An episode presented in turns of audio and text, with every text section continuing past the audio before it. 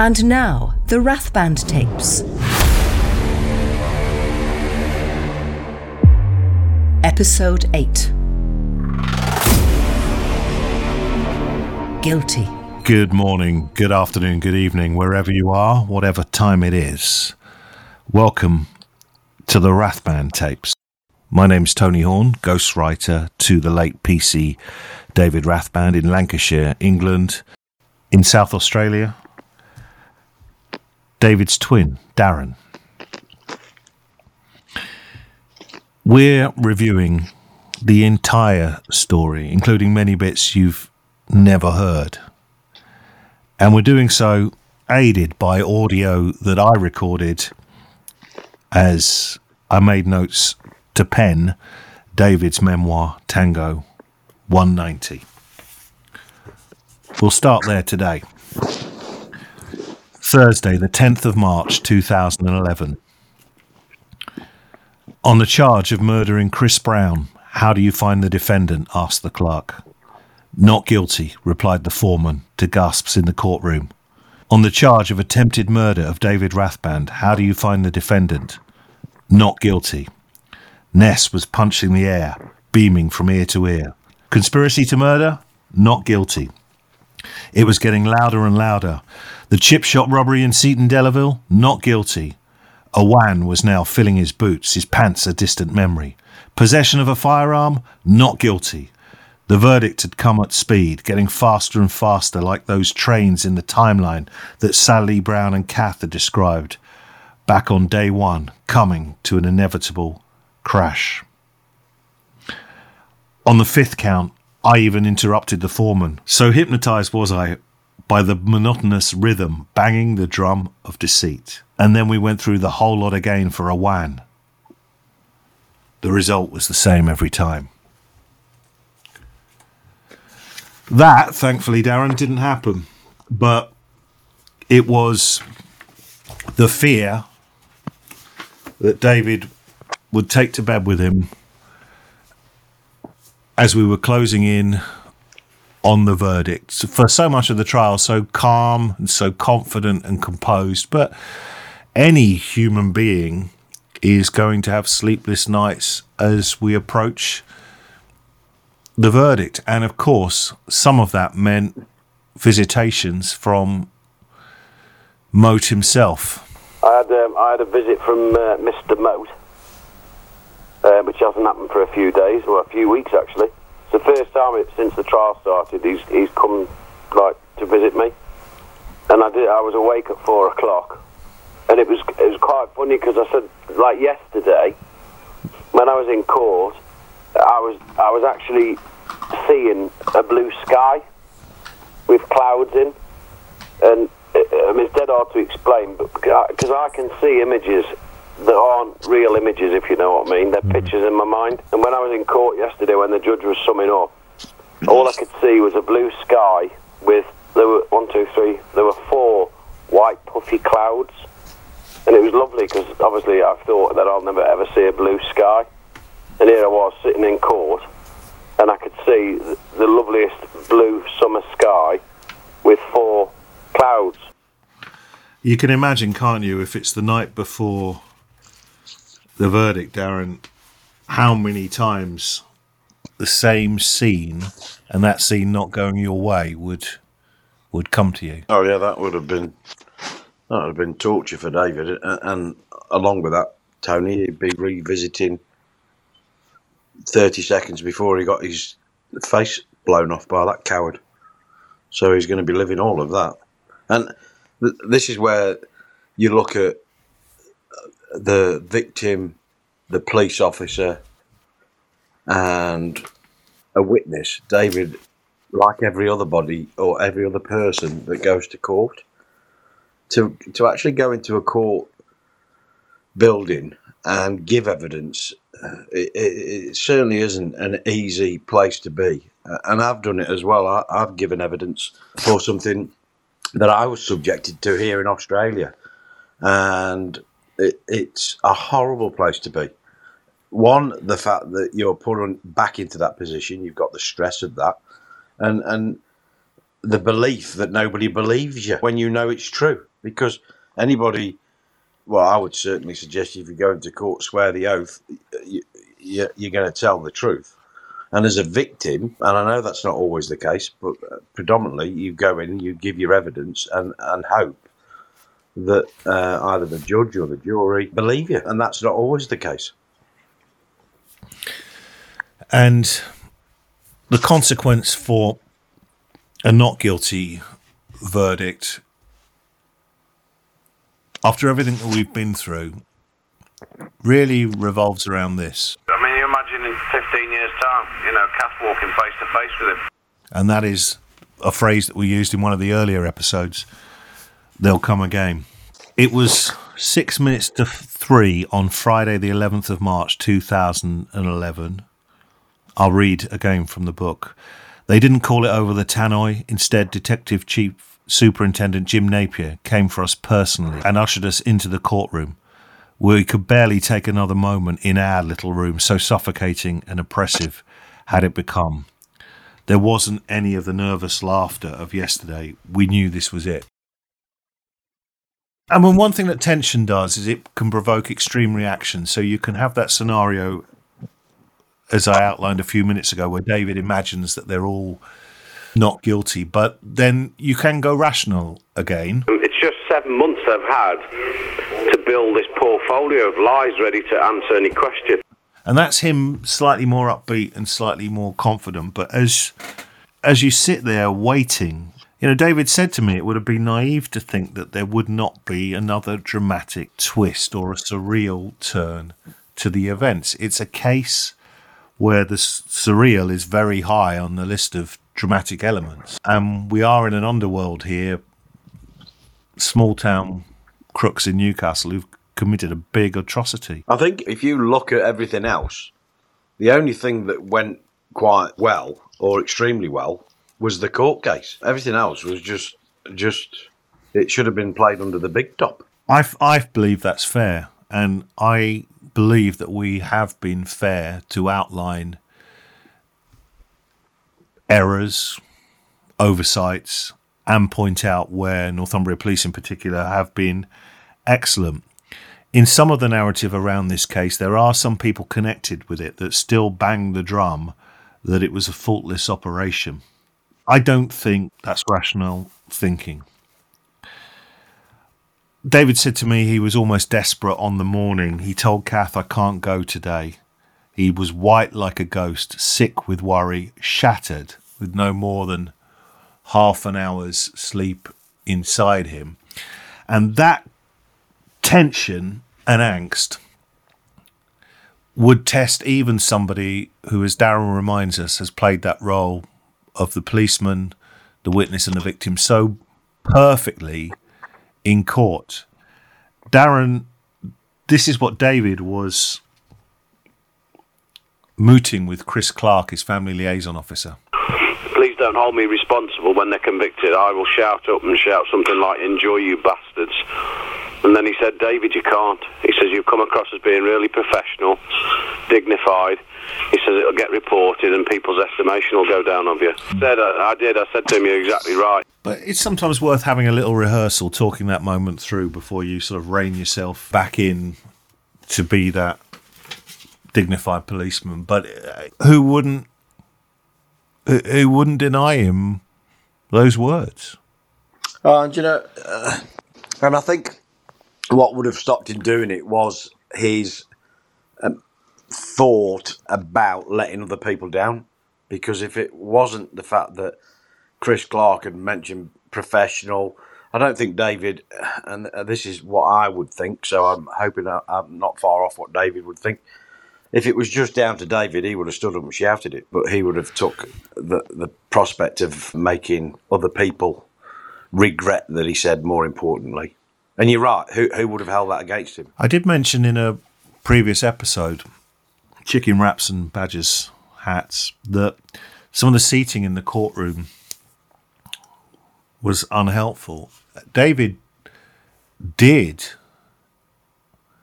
I understand, get not too far away from Carl Ness at one point. And this was, in fact, that moment really that we're just talking about. This is what he said. As he walked past me, I managed to mutter, "Enjoy it, Ness." And you may recall that, um, you know, David referred to uh, Wan as a silly little boy who got caught up in in something. I did ask David if, because of that, he had any sympathy at all for Awan. Well, he was a little boy, a little nobody who wanted to be a big boy. And uh, Ness was already Moat's big hench right arm man. And Awan wanted to be um, held in such regard, and they've just basically done what they wanted to do because they wanted to be pa- part of Raoul Moat's sick, twisted plan. summoning up all strength and awaiting that verdict. These are seconds that hang in the air and do last an eternity. We've all seen those talent shows, you know, where they announce people are going through the next round and it's like 30 seconds before they say the person's name and you get caught up in the drama of that moment. This isn't drama, this is real life. And those moments are accentuated, they last an eternity. But justice had to be served. Find it quite surreal the fact that when they talk about him, every, well, when they talk, everything's based around Raoul Moat, and you got Carl Ness saying, you know, that's say to Ness, who who said to go and get the shopping, and uh, Raoul Moat did. Who had the gun? Raoul Moat did. Who said this? Raoul Moat did. And it's only because he can't speak for himself, because he was a coward. It would have been nice to to see all three of them there. And the nicest thing for me now like today is them both knowing I'm not dead, and it's like me coming back to haunt them. But I'm not the hunted anymore. They're they're they are rabbits in headlights, and they're hunt, they're the hunted ones.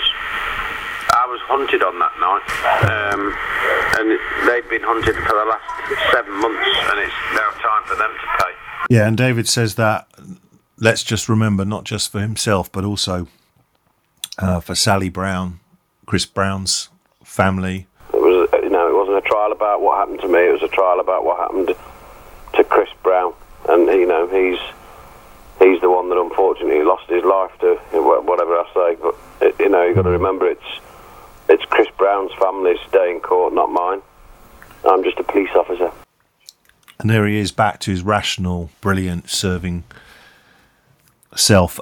Underneath all of this, though, still that feeling that one person was missing from the trial. I touched on it with you before, Tony, about the fact that he'd taken that justice away from himself by shooting himself at the. Uh, And, I think if I, well, I know what David said. David was glad that he, he was gone. And I think if you put it in into perspective when David said that, and you put into the also into that frame that the thoughts that David had about getting found not guilty, I would believe David was quite happy that uh, Moat wasn't there. What I would like to add as well is that David actually did think that the sentences that they both got were substantial and possibly worthy of an appeal. Now, I'm not sure if that's ever, obviously, if it's ever going to happen because they've got a certain time and a basis for appeal. But David was really quite taken by the length of terms of sentence that they were both given. Yeah, they weren't sentenced immediately. The verdict came in either. Um, they had to reconvene the following Tuesday, so there's a long weekend to think about this. This is the Friday that they are, of course, found guilty. Kath and David pretty much sunk to their knees when it came in. A massive tick for restoration of faith in humanity. There was no low baller, there were no rogue elements, if you like, in a in a jury. David described a five second pause that we were talking about as lasting ten minutes when the foreman addressed the room. He put his eyes down, his head down, so the press wouldn't see. On the first guilty, he said, Did I just hear that? And on it went. Guilty, the foreman continued. It was a domino effect. He sat bolt upright. Ness and Awan sank to their knees, holding their heads in their hands. Get in, he said to himself. He said he could no longer feel his heart. There was a huge release in the air. Time stood still. Kath was sobbing into his chest. He looked down at the floor again. There were cries of yes all around. Some of Ness's friends were in tears. David said, My body went from lead to jelly.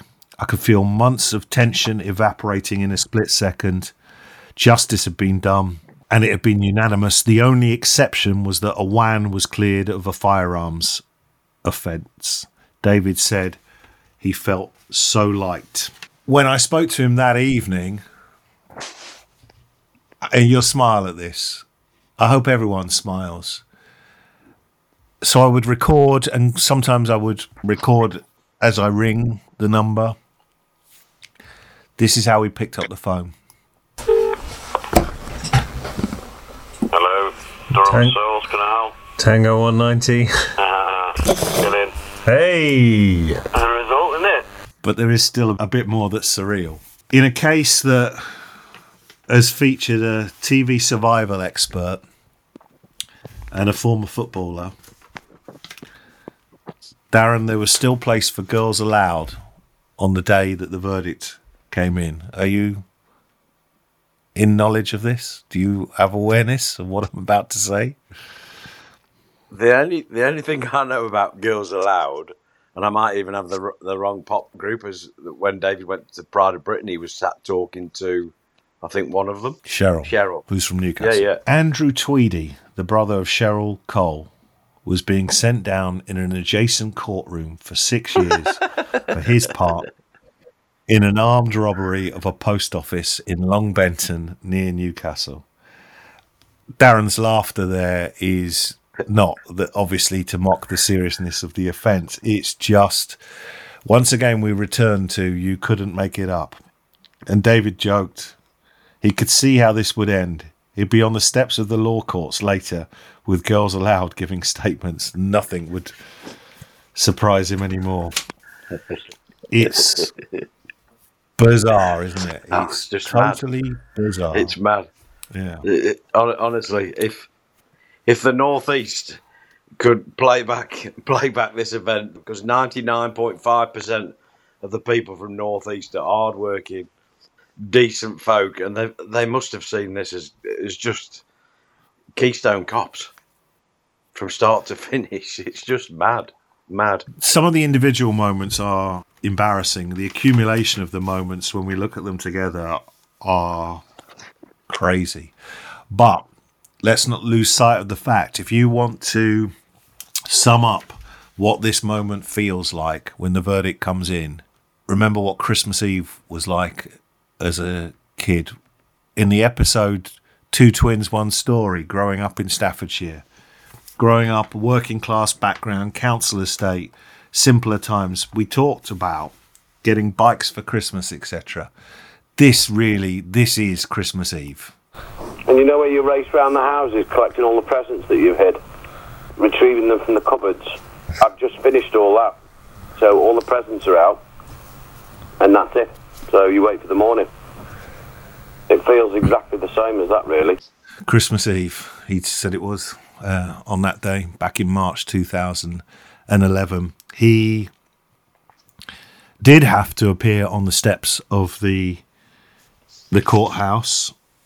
The media interest was relentless. A huge symbolic moment for Northumbria Police. And I make that point because for all the claims that the force let him down at various stages and indeed in time that we've yet to address. And Darren's quest to get confirmation from Sue Sim that there was a role for David in the force ahead. Nobody should lose sight of this iconic moment of him standing on the courts because that says hero. And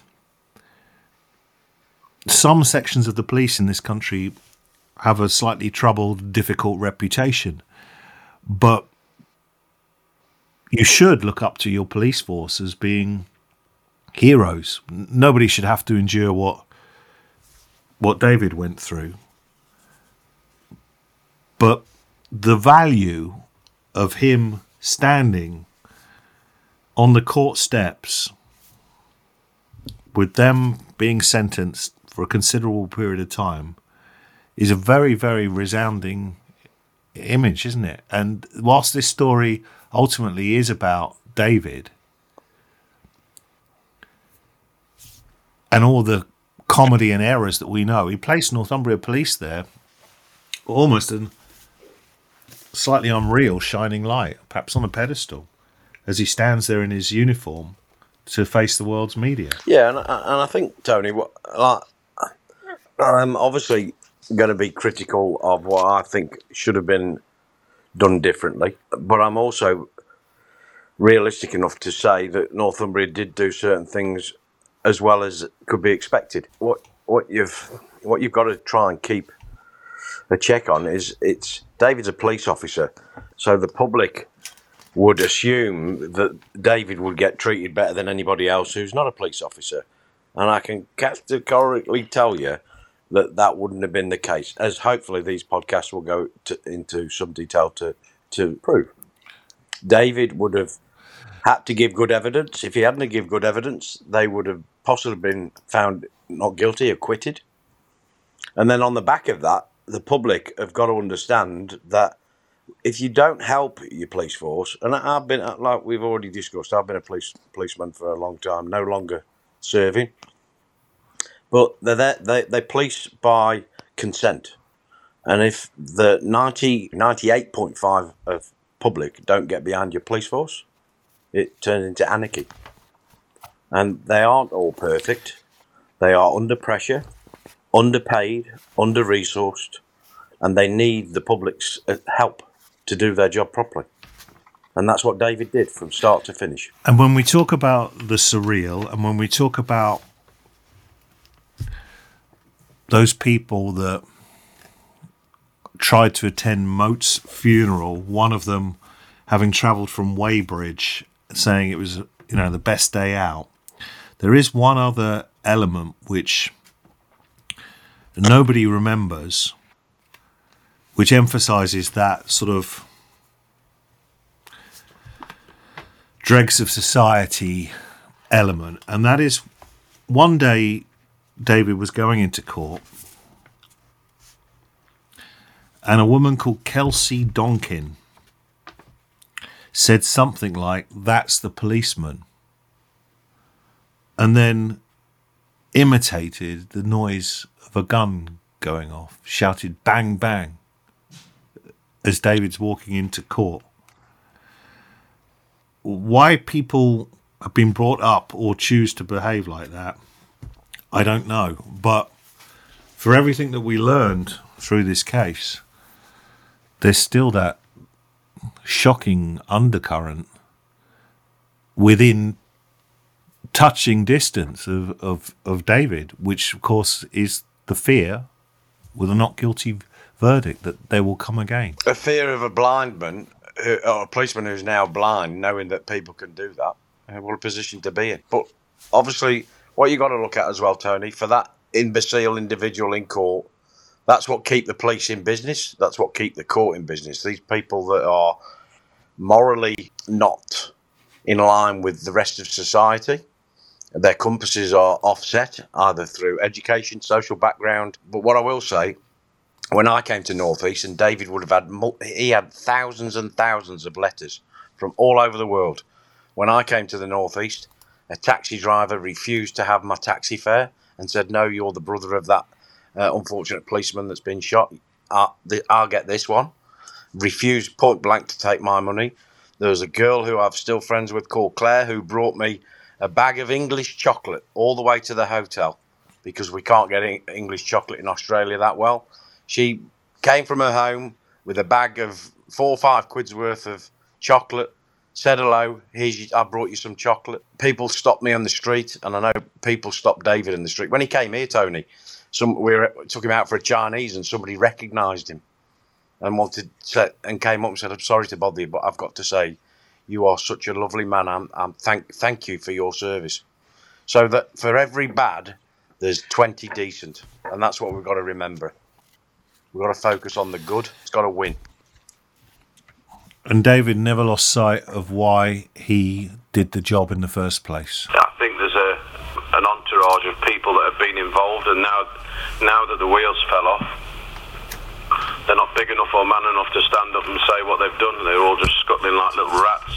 They are the reason why I joined the job, and that's why I enjoyed so much to lock them up. And not so much the fact that you take, I, I took lots of murderers off the street, but I took lots of people like Awan and Ness off the street. Although Raoul Moat cost me my eyesight, I cost him 150 quid just to get his car back. And that's the reference to the very first time they'd met when he was pulled over on a scrap metal charge, which I think was March 2009. When the verdict came in, Darren, where were you? Were you getting a live feed of it in Australia? No, I think it, it was much of the same, Tony. Um, the, the press coverage was pretty pretty low. Um, I, I probably found out a couple of probably two days after, two days after that they'd got convicted. And what you've got to remember is I've come back and I'm I'm back into work. I'm actually a police prosecutor, so I'm in in court uh, prosecuting uh, stuff in South Australia. So I'm back into it, and obviously David's going through the stress and turmoil of his his, case. We've talked about the prosecution team, QC Robert Smith in particular. Robert Smith gave David a big hug at the end and said, You will be with me for the rest of my life. Do you think that this is a case and a story where people, however professionally brilliant they may be, have at repeated moments stepped outside their professional cloak and left a mark on them that ordinarily they would have been able to shake off, but just couldn't because it was so devastating, so public, so graphic. QC Robert Smith would have gone on probably in the next week to lead a prosecution against somebody else. They they choose a career, and it's like David, nurses, paramedics, doctors.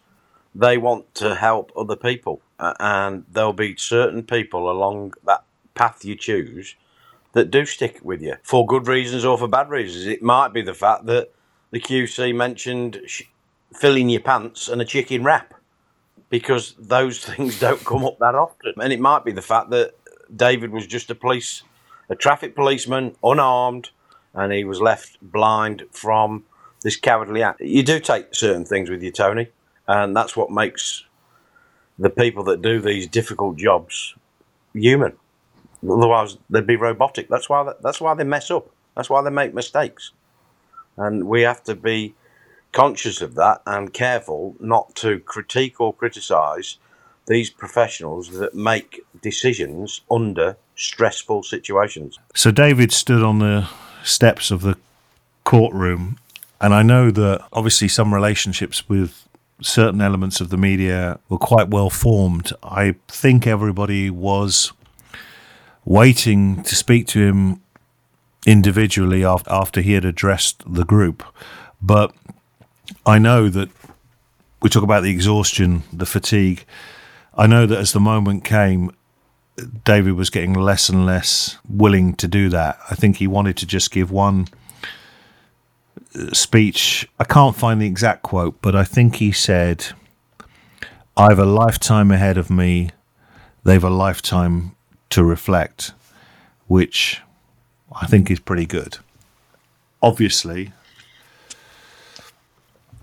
those words echo knowing what we know now and the length of that lifetime ahead make those words quite sad and poignant.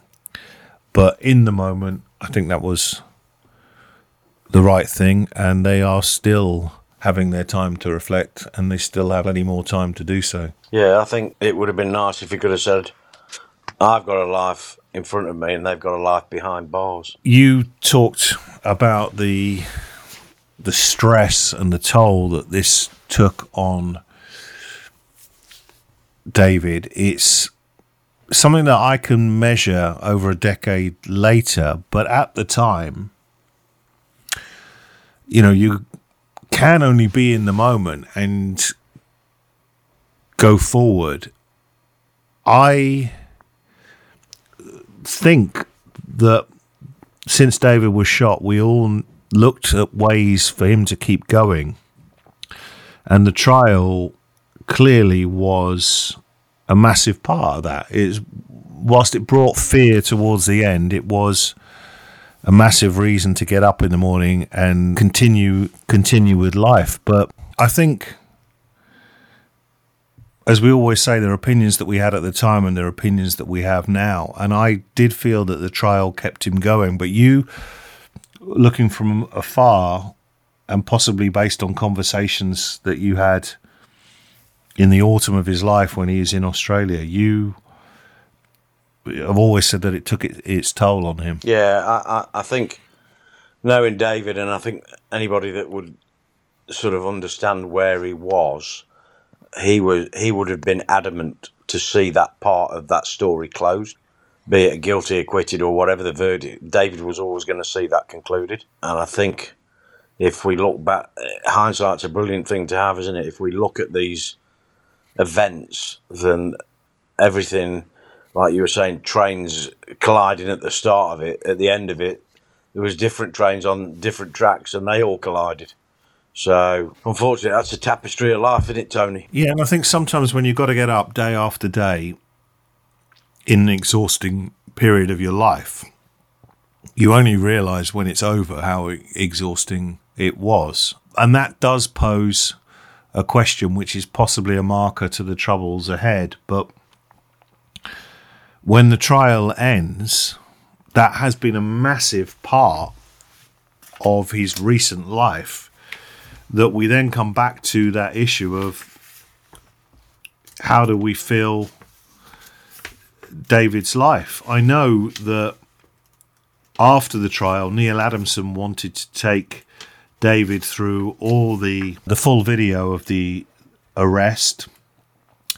He was also supposed to be sitting down with Northumbria Police, where he said to me, they're going to tell me all the crap that they couldn't tell me before. He's still learning stuff even at the the point of the the verdict.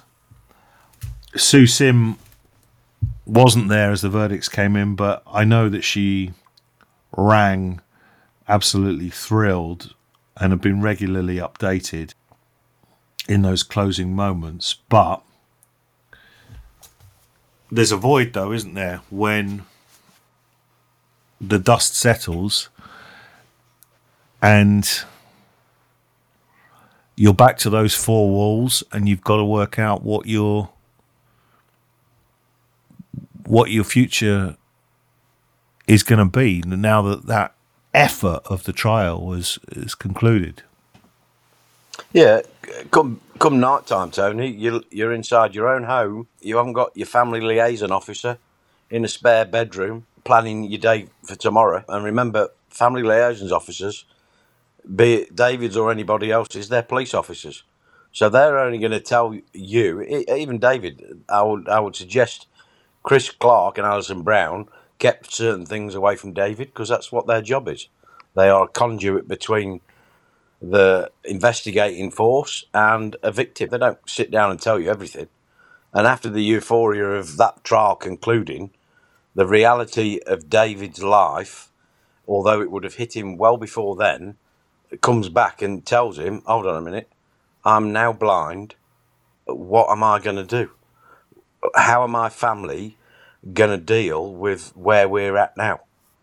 Uh, on the back of what support, People don't. People don't. People don't sit and tell you that we're going to be with you every day of the week and we'll do this for you. We already know that a lot of that didn't happen for David, and David would have been the first person to say how many visitors he he got to his house after he was shot was probably a handful. So yeah, the stark reality, he's still blind and he's got a life to work out. And we'll come to this, I think, next time the 15 minutes of fame because this is mid March 2011.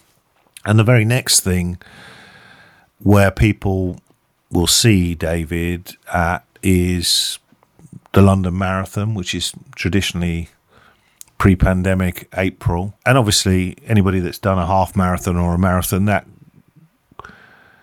takes up a, a colossal amount of mental and physical energy. But the truth is that with the trial, the verdict coming in March 2011, Darren, within 12 months, David's not here anymore. I know you and I always worried that that day was going to come, but in the 48, 72 hours after the verdict came in, did, did you did you speak to David? Did you have those immediate concerns that we're now in the rest of the life period? No, no, not at that stage. Although it was a thought process that I, like you, you've just touched on that we, you had, I had, and I'm sure other people did. At that particular time, there was enough in his life to give him hope going forward. And I think as we go on with these podcasts, if we do get a chance to discuss the, the domino effect of things later on, then gave David uh, the the will to end his life and not to go forward with where he was anymore. And I think that's what had the ultimate effect on David and why he took his life. Which is quite interesting because we spoke right at the beginning that we knew that day would come.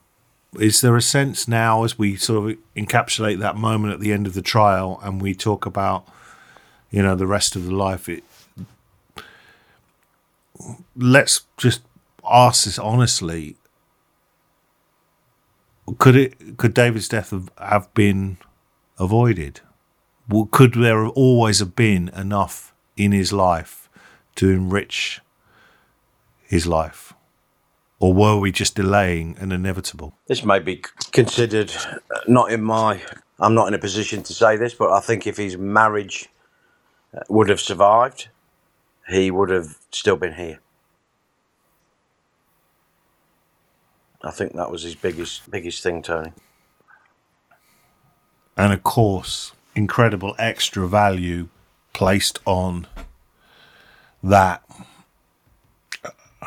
as time goes on and people that come into his life at speed also depart him. You mentioned earlier that David believed that there might be an appeal. I mean, one thing I've never given thought to is gosh, if there ever had to be like a retrial or I don't even know how people prepare themselves for the exhaustion uh, restarting a game when they think it's all over. But thankfully, you know that that that never happened. Tony, just put yourself in a position where David was, or any victim of a, a murder, has to go and listen to the details of how their loved one's been killed. They have to sit. They don't have to but for that part of closure, and I'm sure the ability to process certain things, they have to listen to evidence in regards to how their loved ones came to their to their end. How can anybody be prepared for that? Yeah, once far from enough. And remember, of course, as we've highlighted, some knowledge before you enter that courtroom, but also plenty of new knowledge when you're sitting there uh, listening to all the events because you are your timeline is part of other timelines that exist. I think it's worth because we're about to enter that phase of of life now where things change. And the things that change are that the roots come away. The 15 minutes of fame lasts 15 minutes and the structures that have been the consistence in David's life, i.e., Northumbria Police, home life, start to disintegrate. So we face this new beginning. Everybody knows what a Monday morning's like, and whilst the trial, the verdict came in on the, the Friday and they weren't sentenced until the following Tuesday. Sooner or later, it's Monday morning again, and the noise, which has been a distraction in this case, the nonsense, is fading away. And a new cycle of life begins. And addressing that has to be that issue of David and Northumbria Police. Could Northumbria Police have done anything in these moments which could have changed what was about to unfold? Was there a level of proactivity needed here, Darren, that perhaps we didn't see? Yeah, I think you're right, Tony. I, I think Northumbria Police will argue that they did what they had to do, what's in the policy booklet, and we did everything we can. But I am of the belief that they could have done, and I think the public think they could have done more as well. The fact that he'd had no counselling, yes, he may have said, I don't want it, but he should have been made to have counselling. It, it, it, it doesn't take much intellectual nous to work out if you've been shot twice and left blind, you're going to need some counselling. And, and just FLO, family liaison officer, how about uh, uh, like somebody there that can be there for you at the end of the phone or can come round for a cup of coffee and sit down and, listen to your problems, listen to your concerns about the cane and your dental treatment rather than argue and fight for it. And I think that's what let David down. That's why David tur- I think that's one of the things that turned David as well. The fact that he felt like nobody cared out of the police service. And I think that's something that Northumbria Police and the 41 other police forces across the UK need to look at. Looking after their own. They're, they're not cannon fodder. They need to be looked after. I think the way to conclude that is to realise that whilst you might be brilliant as a family liaison officer, as David was, you might be a superb journalist reporting this, a wonderful QC running rings round the accomplices. Everybody else leaves that moment, except for those most affected by that moment. And it is a very good argument that whilst you, as a family liaison officer, regrettably will have to move on to other victims in the future, the argument is that you're needed for an eternity. You're needed for forever and a day. And we think that David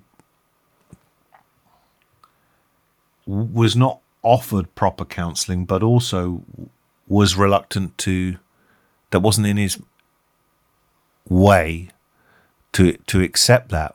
Do you think that the intensity of the trial and the build up to the verdict do, do you think he thought he was actually coping because it gave him whilst painful to relive it he was they were his last acts actually as a police officer if you think about it giving g- giving that evidence. And when you're in the intensity of the trial, you might well think that you are coping, but a psychologist will say you're just compartmentalizing a trauma that you're not addressing. Yeah, and I think that's right, Tony. And I think there is no that there can't be a disputed fact that David was suffering from post traumatic stress disorder, and he had no treatment, no help, no support. He had, and I think I've touched before, his welfare officer who collected him from the airport from Australia had no training in welfare. He was just assigned the name the welfare officer. He he, um, he had no formal training in regards to anything to do with PTSD or welfare. Now that should never have happened yes, David might have said, I'm tired. The, the consequences were David killed himself. And prior to that, there was every message on Facebook that he was having a severe breakdown. Irrespective of marriage, he was he was having a, a breakdown. Let's just end here on that moment where I rang him again and the verdict had come in. Hello, Durham Tank. Souls, can I help? Tango 190. Uh, get in. Hey! And the result, isn't it? Next time on the Rathband tapes. But my intention wasn't to be a, a, celebrity, as some people say. It was for a reason. So remember, everybody has a story. To find out more, please visit secretsofaghostwriter.com and to comment on this episode, head to the Secrets of a Ghostwriter Facebook page. With thanks to Rob Jones at Ultimate Content. This is a Horny Media and Publishing production.